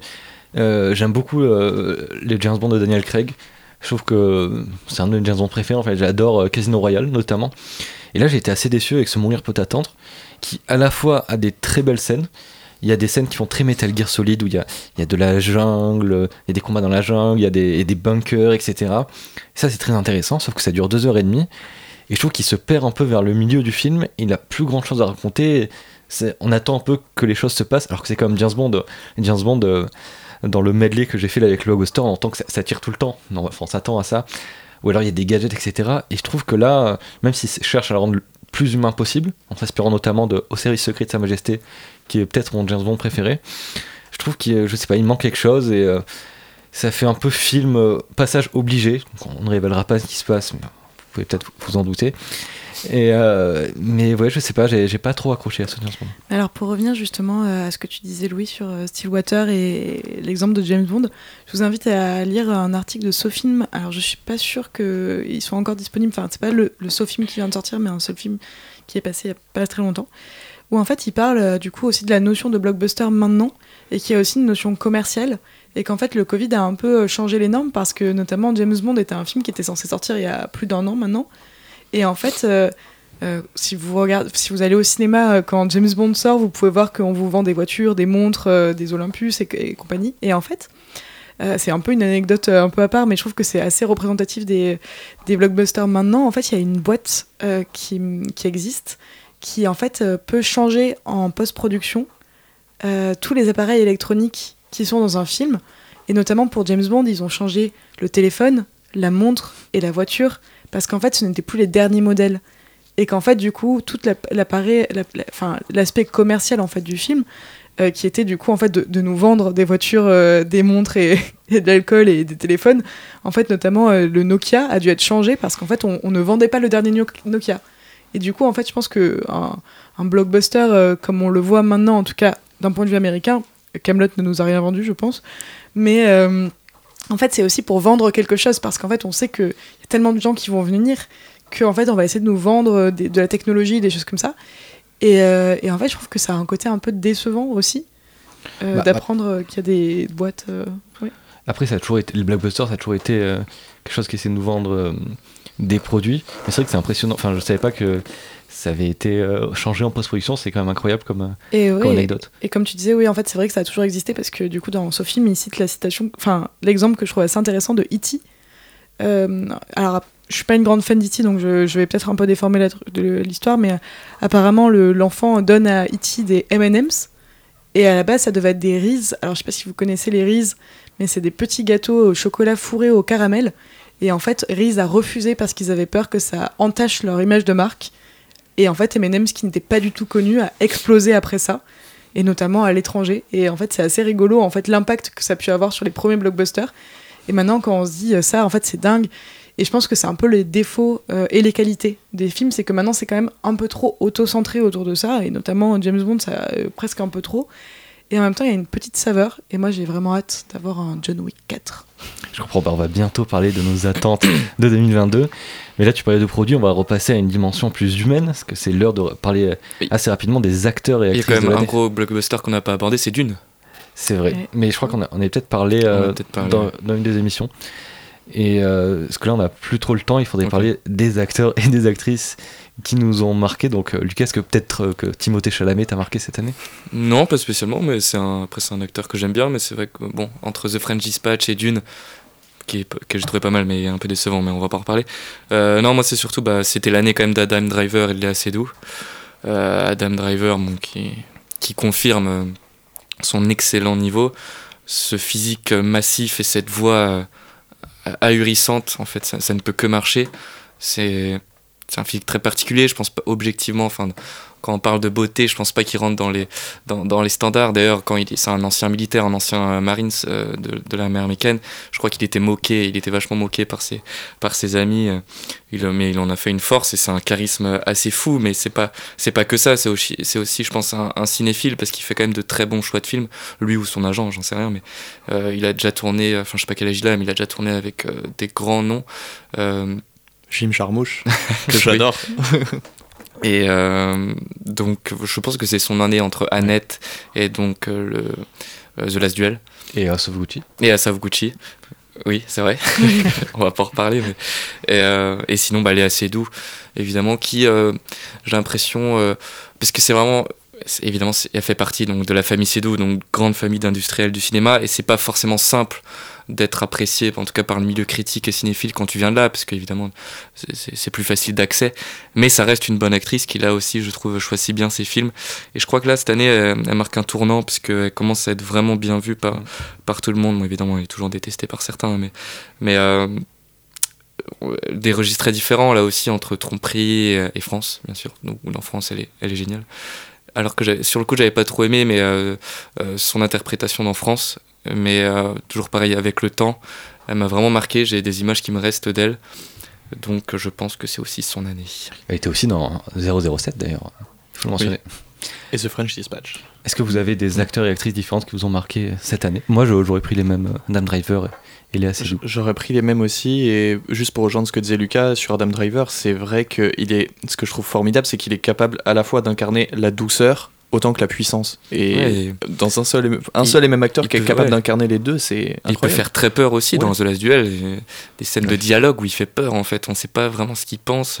Et ça, c'est c'est- c'est vraiment comme Et- ce physique et massif. dans Annette, c'est le et paroxysme de ça, je trouve. Ouais, dans il y a, Annette il y a à la fois sûr, des, des séquences où il est, euh, bah, où il joue tout en douceur Mm. et tout en retenue, et des séquences où il est absolument euh, terrifiant, de, Terrifiant de- sans de trop puissance. Ouais, c'est ça, c'est puissant, c'est massif. Et, je vous invite à regarder la série dans laquelle il a fait ses débuts, qui était Girls, qui est une série réalisée par Lena Dunham. Et en fait, c'est cette série en fait qu'il a fait connaître.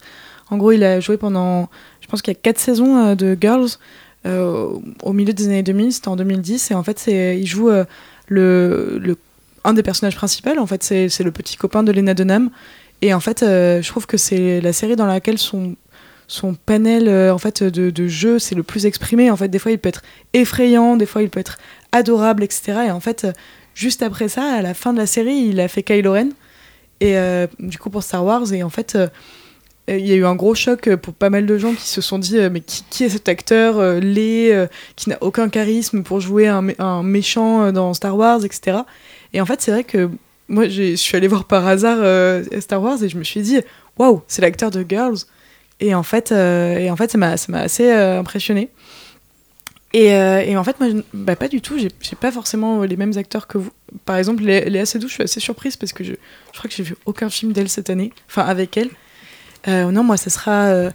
alors, il a peu joué, mais en fait, vraiment, je trouve que le retour de Man Damon me fait tellement plaisir. Je trouve que c'est un acteur qui est exceptionnel dans Steel Waters, dans le dernier duel. Dans le dernier duel, je n'en pouvais plus. Genre, je me disais, mais vraiment, cet acteur est un génie et vraiment une- d'une douceur et, d'un jeu tout le temps juste en fait. Et dans Steel Waters, quand je disais que c'était pas un film d'action, c'est parce qu'en fait il réussit à amener quelque chose qui est tellement impressionnant et tellement. euh, c'est un jeu très doux et très juste en fait, genre vraiment presque du documentaire. Je pense que ce, type est vraiment un, un très très bon acteur.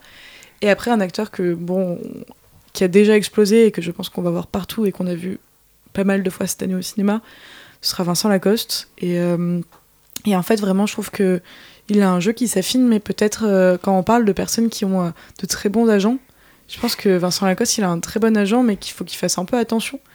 Parce que ça me fait un peu peur. Je crois que Les Illusions perdues, c'était un peu euh, le film d'entre-deux où je me dis peut-être qu'on le voit trop. Et que, ça va faire comme Adam Driver, au bout d'un moment, on va se lasser en fait dans quelque chose qui peut être toujours un peu pareil. J'aimerais.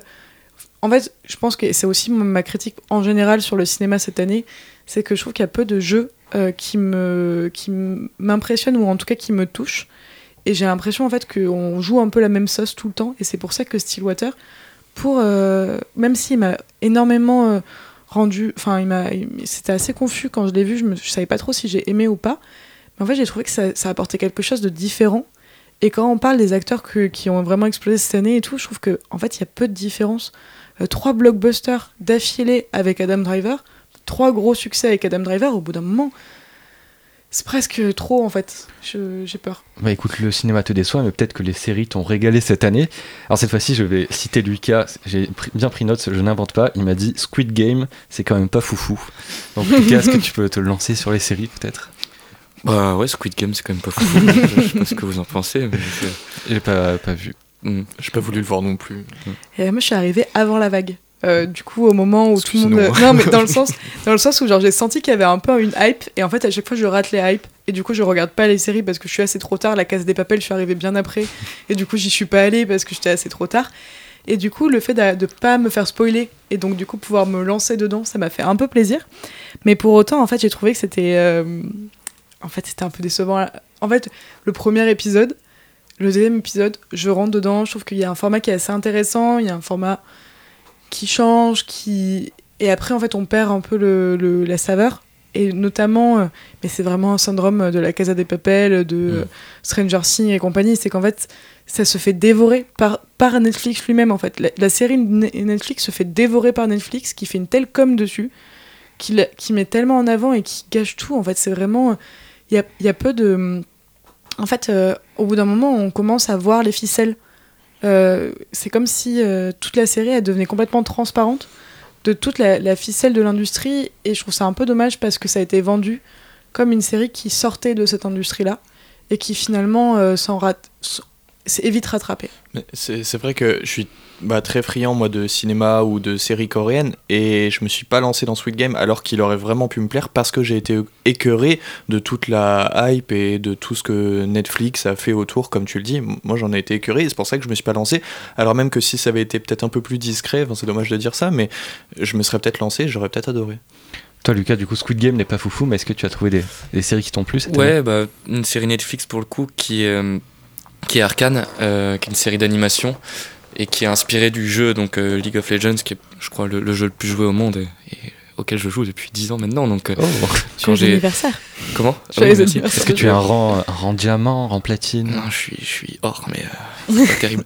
Mais euh, non, non, mais euh, bon, quand j'ai appris qu'ils allaient sortir une série, je m'attendais à bon, un truc un peu euh, bof, euh, fan service et tout ça, ce qui est un peu le cas, ce qui est, ce qui est du fan service, mais en fait l'animation est absolument euh, dingue, c'est magnifique vraiment. Bon, l'histoire, les c'est, c'est- mais l'animation plus la mise en scène, en fait, ils arrivent à, à, à faire de l'animation et t'as l'impression que c'est une caméra à l'épaule, ce qui rend euh, les combats euh, ultra vivants. En fait, c'est un studio français qui a Mm. fait ça, qui est Fortiche. Et euh, donc, je parlais tout à l'heure de l'animation française qui brille aux yeux du monde, mais là, le jeu le plus, le plus joué, plus Netflix et animation française, là, donc c'est Fortiche. Ils, ont, ils étaient 300, je crois, à, à faire cette série. Et j'écoutais les réalisateurs, dont j'ai oublié le nom, pardon, qui disaient qu'en fait, chaque animateur. Euh, une journée de travail, c'était 0,7 secondes d'animation. Et ça se ressent parce que c'est c'est vraiment fait au poil, c'est ça tout s'enchaîne très bien euh, et euh, ça rend ouais, les combats euh, hyper prenants.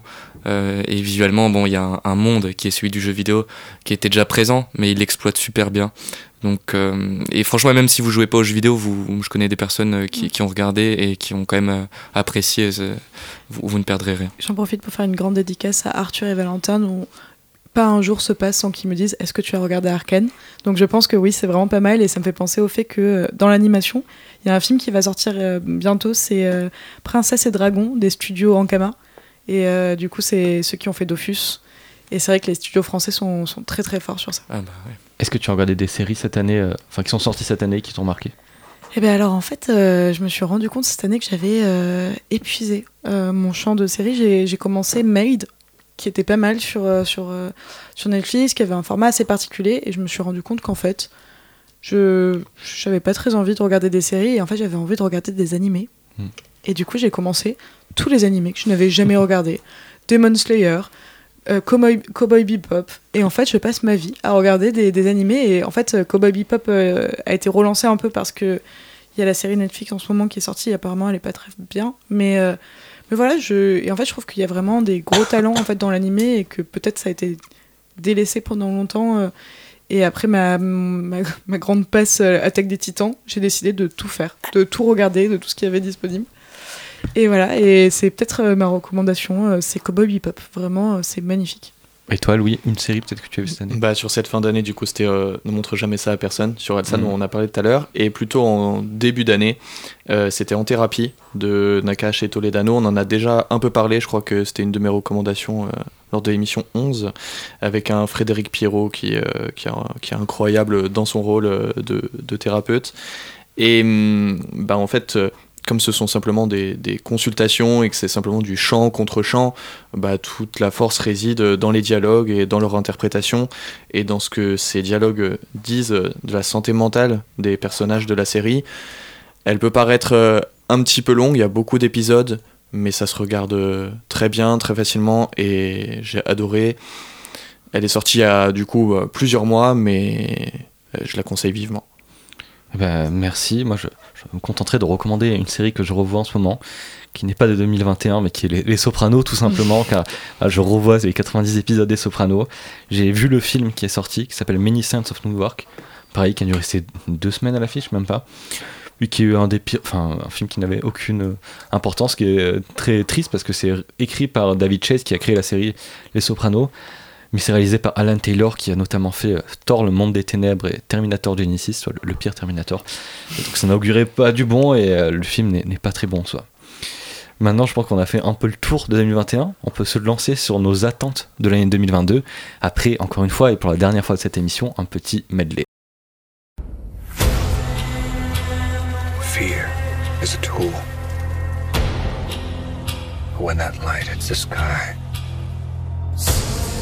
It's not just a call, it's a warning.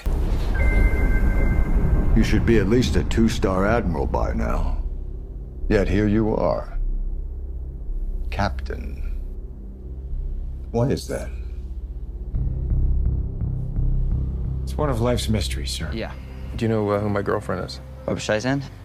Barbara Streisand. Sand. Sand, yeah, like sands, like the ocean, like beaches. Barbara beaches. Streisand?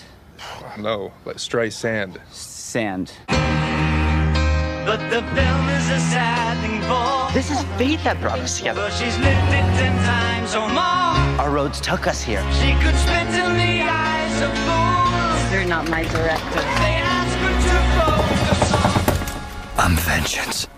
Je ne sais pas si vous avez reconnu tous les extraits euh, diffusés, mais il y avait notamment Batman, qui sort en mars 2022. Il y avait Top Gun 2, évidemment, vous connaissez mon amour pour Tom Cruise. Et il y avait le film d'un certain petit réalisateur qui s'appelle Paul Thomas Anderson, je crois, Lucas.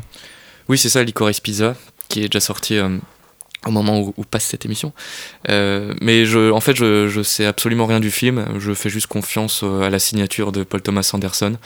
Donc, euh, je sais que si, je sais qu'il y a un Bradley Cooper en Mm. Starlet des années euh, 70, apparemment. Je Donc, pourquoi aussi. pas. Mais il n'est pas le personnage principal. Enfin, je crois que c'est. Euh, Je, j'ai- je crois que c'est sur l'histoire de Barbara Streisand. D'accord. ce que j'ai compris. Non, euh, mais c'est bien de pas, de voilà, pas je- trop en savoir. Euh, euh, Il y a aussi bon, The Batman que j'avais mis dans ma liste que j'attends beaucoup.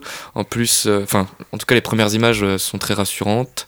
Euh, et bah, Robert Pattinson évidemment, mais même Matt Reeves en fait, le réalisateur, qui euh, bah, en termes de blockbuster, c'est quand même les derniers La Planète des Singes que euh, j'ai vu que le premier je crois, mais que, que je trouvais très bon. Euh, donc je suis plutôt confiant pour ça et j'ai vraiment hâte. Plus français, bah, il y, a, y a Maigret, la jeune morte, euh, qui va être Maigret, qui va être incarné par Gérard Depardieu, Oh. et c'est réalisé par Patrice Lecomte, qui est un réalisateur pour lequel j'ai de la sympathie. Et d'ailleurs, en cette période où, où Éric Zemmour, euh, on va pas faire de politique, je vous rassure, où Éric Zemmour euh, monte en puissance, je vous encourage à, à taper sur YouTube euh, Patrice Lecomte Clash Zemmour. c'est une petite vidéo de 2 minutes 30 sur le plateau de On n'est pas couché qui fait vraiment plaisir et qui est. je vous encourage. et euh, bah, sinon, en termes de blockbuster, je crois que c'est l'année du prochain Mission Impossible 7. Oui, évidemment. Je veux voir euh, Tom Cruise se jeter euh, en l'air avec une moto, je veux le voir aller dans l'espace, enfin bref, je veux voir Tom Cruise. Je vais voir Tom Cruise aussi, on le verra en plus à Top Gun, Top puis Gun, oui. Mission Impossible. Donc, quelle, quelle année qui s'annonce? Ouais. Toi, Louis, est-ce que tu veux voir Tom Cruise ou d'autres acteurs cette année? Euh, moi, je suis surtout très impatient de voir euh, qu'est-ce qu'on a tous fait au bon Dieu, parce que j'en ai pas eu assez encore. Ah, Après les tuches même, 4, Pas du ouais. tout. Les Non. tuches 4 et après, euh, qu'est-ce qu'on a fait au bon Dieu? Non, évidemment pas du tout. Je rejoins, euh, je rejoins Lucas euh, sur euh, Batman pour euh, voir un Batman joué par Robert Pattinson. Comme tu l'as dit, euh, les premières images sont très rassurantes. Elles m'ont rassuré aussi, donc je suis très impatient. Et pour recomposer euh, le duo euh, qu'a fait euh, Twilight, il y a également euh, Kristen Stewart qui va jouer. Spencer. euh, ouais, qui va jouer Lady Di dans euh, le Spencer de Pablo Larraín. Donc euh, ça aussi, j'ai j'ai grand hâte euh, de le voir. Ça sort le 17 janvier, mais sur Amazon, malheureusement. Pas au cinéma. mais ça va, j'ai un, un compte, donc euh, non, je, pense que je pense que je vais me régaler. C'est Lucas en a parlé, ça va être encore une année de, de suites et de belles suites. Il y a évidemment Matrix, Matrix pardon, euh, Resurrections. Euh, on a Ouais, beaucoup. enfin, il est sorti sort, oui. il, y a, il y a deux semaines, avec- quand le, Ah le truc est- Quand l'émission sera, diffusée, oui. ouais. Bonne bah... merci à toi aussi. Bonne année. bah, je l'aurais donc euh, sûrement vu. et Creed 3. Euh. Je suis un grand grand fan moi de voilà de Creed et avant ça de Rocky, Rocky. évidemment et d'autant plus impatient que ça va être euh, un film sans Stallone. Ça va être le premier de toute cette euh, longue saga sans Stallone. Ça va être réalisé par euh, Michael B. Jordan. Il va également jouer donc Creed. Je suis très impatient de voir ce que ça donne. Et là, je te tends une perche, Nico. Je crois qu'il y a un petit Scorsese également qui va sortir. Killers of the Flower Moon. J'avais oublié qu'il sortait en 2022, mais Et évidemment. comme euh, tout le monde le sait, on est très fan de Scorsese. En ici. plus, bonne nouvelle, il est produit par Apple TV, donc il sortira au cinéma. Et ça nous évitera peut-être d'aller en Angleterre pour voir le film de Scorsese, mais je serais prêt évidemment à aller en Angleterre, voir plus loin pour voir. c'est une un anecdote qu'on racontera peut-être dans une Oui, prochaine c'est une émission si anecdote on pas déjà. euh, Je pense qu'elle est filée, les gens peuvent comprendre plus ou moins. Donc évidemment, Scorsese, vous le savez très bien. Il y a The Northman de Robert Eggers Oui, qui a fait The Lighthouse. Euh, je n'ai toujours pas vu The Lighthouse, donc ce serait peut-être l'occasion de voir The Lighthouse avant de voir ce film. Plus sacré casting aussi, je crois qu'il y a Nicole Kidman et je sais plus qui, mais enfin, Il y a pas, je crois qu'il y a Joaquin Phoenix dedans, possible. si je me trompe pas. Et, euh, il y a j'ai aussi un- très envie de voir Batman, évidemment, j'a- j'adore Batman. Il y a un nouveau film des frères Cohen qui sort donc sur Apple TV+, encore une autre plateforme, qui sort le 14 janvier. C'est, euh, ça s'appelle The Tragedy of Macbeth. dingue au niveau de la photo. Oui, et je crois que ça réalisé que par un seul des Ouais. frères Cohen, Oui, parce que l'autre a arrêté. Ouais. Malheureusement. Toi, Adeline, tu nous parlais de John Wick 4 tout à l'heure. Est-ce que tu as d'autres Eh films que tu attends je- Moi, je, je, ne- je vis que pour euh, des nouveaux films avec Nicolas Cage ou alors avec Keanu Reeves. Sinon, euh, Mad- Madame On, je l'attendrai au tournant. Peut-être qu'il pourra faire des films. Je suis là. Euh, non, bah, je pense qu'à l'heure où l'émission sera sortie, on, on aura déjà vu euh, Spider-Man. Mm. Mais c'est très étrange. J'ai jamais été très happé par les Spider-Man, en tout cas récents, depuis la deuxième trilo- trilogie. Et en fait, je sais pas pourquoi. Il y a une énorme hype qui s'est qui qui vraiment développée et j'ai l'impression même auprès de mes amis. Mais parce que ça réunit plusieurs générations de Spider-Man. Nous, on a grandi forcément avec euh, la première. euh, Qui est le premier, qui est le meilleur. ça. Et le premier je le pense meilleur. aussi. Ouais. Je Ouais, pense celui de aussi. Sam Raimi, j'ai oui, tout ceux de regardé, Sam en Raimi fait. sont juste incroyables. Et bah, je sais pas, moi je sais que mon petit frère a grandi euh, avec euh, les derniers et je pense que ça réunit en fait plusieurs générations de Spider-Man et c'est pour ça qu'il y a une hype un peu euh, commune. Et en fait, je me suis rendu compte qu'en fait, il y avait vraiment. malgré ce qu'on a pu croire tout à l'heure, en fait, j'ai jamais vraiment regardé des Marvel. Et vraiment, je, suis pas du tout fan de cet univers. Je suis plus fan de l'univers de DC, pour le coup. Et en fait, je me suis rendu compte que j'avais vraiment été très très fan de Spider-Man et que peut-être sur l'univers euh, des super-héros et des choses comme ça, en fait, Spider-Man avait vraiment une, grande présence pour, moi, plus que Batman qui pourtant, euh, d'un point de vue cinématographique, a une plus grande renommée. En fait, euh, tous les Batman ont été faits par des réalisateurs très connus et tout. Mais la, la trilogie de Sam Raimi est vraiment dingue pour moi. Et autant qu'en fait, je me suis rendu compte les premiers X-Men. Et que je, enfin, j'avais un peu un goût de nostalgie de ces moments-là. Et en fait, je pense que Spider-Man Homecoming, on vous en parlera dans peut-être notre prochaine émission, va surfer en fait sur ce goût de la nostalgie des années Tout à 90. fait. Et malheureusement, euh, donc, tu parles des X-Men, parce que oui, c'était les films de Bryan Singer, les Spider-Man, c'est des films de Sam Raimi. Et c'est une époque où le cinéma de super-héros n'avait pas du tout le vent en poupe, et où donc on confiait des films, c'est bête à dire, mais à des réalisateurs qui avaient quelque chose à dire sur le sujet. Ce qui n'est pas le cas des derniers euh, Spider-Man qui sont réalisés par John Watts, qui n'a pas fait grand-chose et qui n'a en fait, qui n'a pas de, vraiment d'idée de mise en scène ou de direction, qui juste se contente d'appliquer des, formules de, dans les studios, et c'est pas une recette de cuisine, cinéma, pas, il faut pas que ce soit des formules. Donc j'ai un peu peur de ce film qui est, oui, donc je suis content de revoir Doctor Octopus, je suis content de revoir éventuellement Tobey Maguire, mais euh, ça sera juste, je pense, à surfer sur la nostalgie et faire des petites blagues euh, par-ci par-là, malheureusement. Et comme tu as dit, les premiers c'est presque des thrillers en fait. Mm. On n'est plus dans les codes de ceux de, de- de- fin des derniers. Ben, j'ai revu justement Spider-Man 2 euh, de Sam Raimi il y a une semaine. Je propose qu'on passe au reco car il nous reste 5 minutes d'émission. Donc je, vais, je commence les recos. Je vais d'abord recommander Spider-Man 2 de Sam Raimi. Écoute, qui est, qui est toujours un, un film euh, vraiment hein, excellent, très bien réalisé, qui est en phase avec son époque et dont on se lasse pas. Tandis que je ne sais pas si les générations suivantes reverront avec plaisir les Spider-Man euh, qui sont sortis là récemment. Et j'ai envie de recommander un film, euh, d'un livre, pardon, d'un que tu as lu peut-être, Lucas, je ne sais pas, je t'ai envoyé aussi l'exemplaire presse, qui s'appelle Steven Soderbergh, Anatomie des fluides, écrit par Pauline Gage. Donc euh, Steven Soderbergh, c'est un cinéaste dont on n'a jamais parlé ici, mais qui pourtant est très intéressant, qui a réalisé les Ocean's 12, Ocean's Eleven, etc. Il y a beaucoup d'autres films, notamment Sex, mensonges et vidéos. C'est une filmographie hyper éclectique. et c'est ça, et c'est donc c'est un cinéaste que j'avais toujours un peu de mal à cerner. Mais comme toujours chez Play Society, c'est un livre qui est très bien construit, c'est un essai qui fait 150 pages et qui arrive justement à capter, expliquer le talent de Soderbergh. Ça donne envie de découvrir certains de ses films ou d'en revoir d'autres sous un autre point de vue. Ça m'a même donné envie de voir Magic Mike, je ne sais pas si vous avez vu les, ces films sur le striptease avec Channing Tatum. Et euh, donc à un moment, il y a juste j'ai relevé une phrase de Soderbergh qui dit Je ne suis pas un auteur, je ne veux pas être Paul Thomas Anderson. Et en fait, c'est un cinéaste qui assume de pas forcément avoir qui a des grands thèmes mais qui ne veut pas forcément faire que des chefs-d'œuvre et qui continuellement essaie, bricole. Il s'exerce dans presque tous les domaines. Il est chef-op, il est monteur. Des fois, il a été, enfin, il est producteur de ses films. Il a même fait la distribution de ses films euh, pour Logan Lucky, qui est un thriller qui est sorti en 2017. Donc, ça envoie l'image d'un cinéphile qui arrive à faire du cinéma à la fois expérimental et grand public. Donc, c'est un livre euh, que je recommande pour un peu cerner ce réalisateur. Louis, une recommandation? Tu recommandes un film et un livre. Moi, je vais recommander un podcast. Euh, La séance du dimanche. Oui, tous les jours, je le recommande. Et partout autour de moi, je le recommande.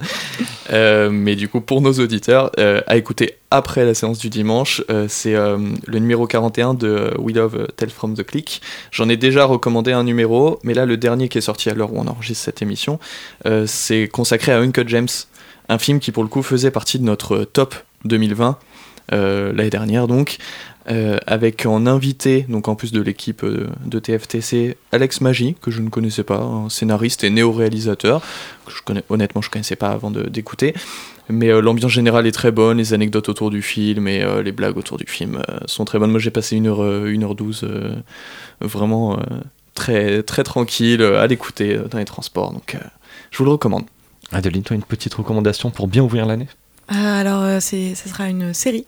Euh, c'est en fait, euh, il y a une série qui est très connue dans les années 90, c'est Sex and the City, et en fait, euh, se- sera sortie, je pense, à l'heure où on écoute l'émission, la, nouvelle saison qui s'appelle And Just Like That, et c'est en fait, je pense, plusieurs dizaines d'années après la fin de, de la série, puisqu'elle s'est terminée en 2007, donc euh, 13 ans plus tard.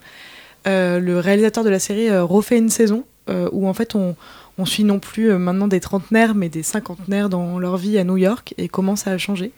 Et j'ai assez hâte de cette, euh, de cette série et voilà, je, je pense que c'est une recommandation à l'aveugle puisque je ne l'ai pas encore vue mais je vous conseille en tout cas de regarder les premières saisons de Sex and the City et surtout de regarder True Blood. Évidemment, toujours. Lucas, toi? Ouais, rapidement, en ce moment, il y a hum, le nouveau film d'Yvan Attal, Les choses humaines, qui est au cinéma. Moi, je l'ai pas vu, je sais pas ce que ça vaut, mais ça m'évoque donc les, les films de procès, qui est un genre que j'aime beaucoup et auquel, un genre auquel euh, Henri-Georges Clouzot s'est exercé. Je tiens à parler de Clouzot euh, à chaque émission en ce début d'année. Euh, et dans La Vérité, qui est son film de 1960 et qui est peut-être un de mes films préférés, mon film préféré selon, selon les jours, euh, et qui revient sur un procès euh, où euh, Brigitte Bardot est accusée d'avoir tué son, euh, son amant. Et au-delà de, voilà, de, ce film de procès où on va chercher la vérité, où on va, bah, d'où le nom du film, c'est surtout une histoire d'amour et enfin de je t'aime moi non plus entre Brigitte Bardot et, Sami Frey qui est déchirante, qui est magnifique. Et, donc pour moi, qui est le, le meilleur film de procès, donc ça s'appelle La vérité d'Henri-Georges Clouzot. Eh ben, merci pour toutes ces recommandations. La séance du dimanche, c'est déjà fini pour aujourd'hui, malheureusement, mais on va revenir tout au long de l'année sur, le, sur les ondes de Radio Campus Paris et en podcast. Vous pouvez nous retrouver comme d'habitude sur euh, Instagram, euh, at Vitamine Ciné, nous appelons. On, on fait des petites publications. On est un peu moins actifs en ce moment, mais au moins vous, est ne- vous ne raterez aucun épisode. Et j'ai envie de dire, notre mission, si vous l'acceptez, cette année, c'est continuer à partager notre amour du cinéma sur Radio Campus Paris. À bientôt. À très vite. À très vite.